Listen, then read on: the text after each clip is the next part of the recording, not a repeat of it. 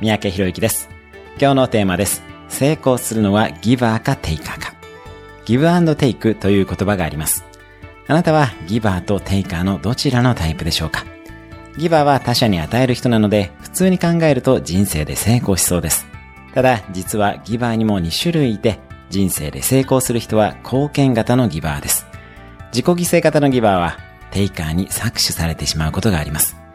自己犠牲型のギバーの方は定価よりも収入が下がってしまうというデータもあります。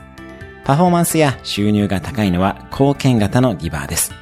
そして組織において大切なのはギバーを採用することよりも自己中心的なテイカーを採用しなかったり排除していくことです。まさに腐ったみかん理論ですね。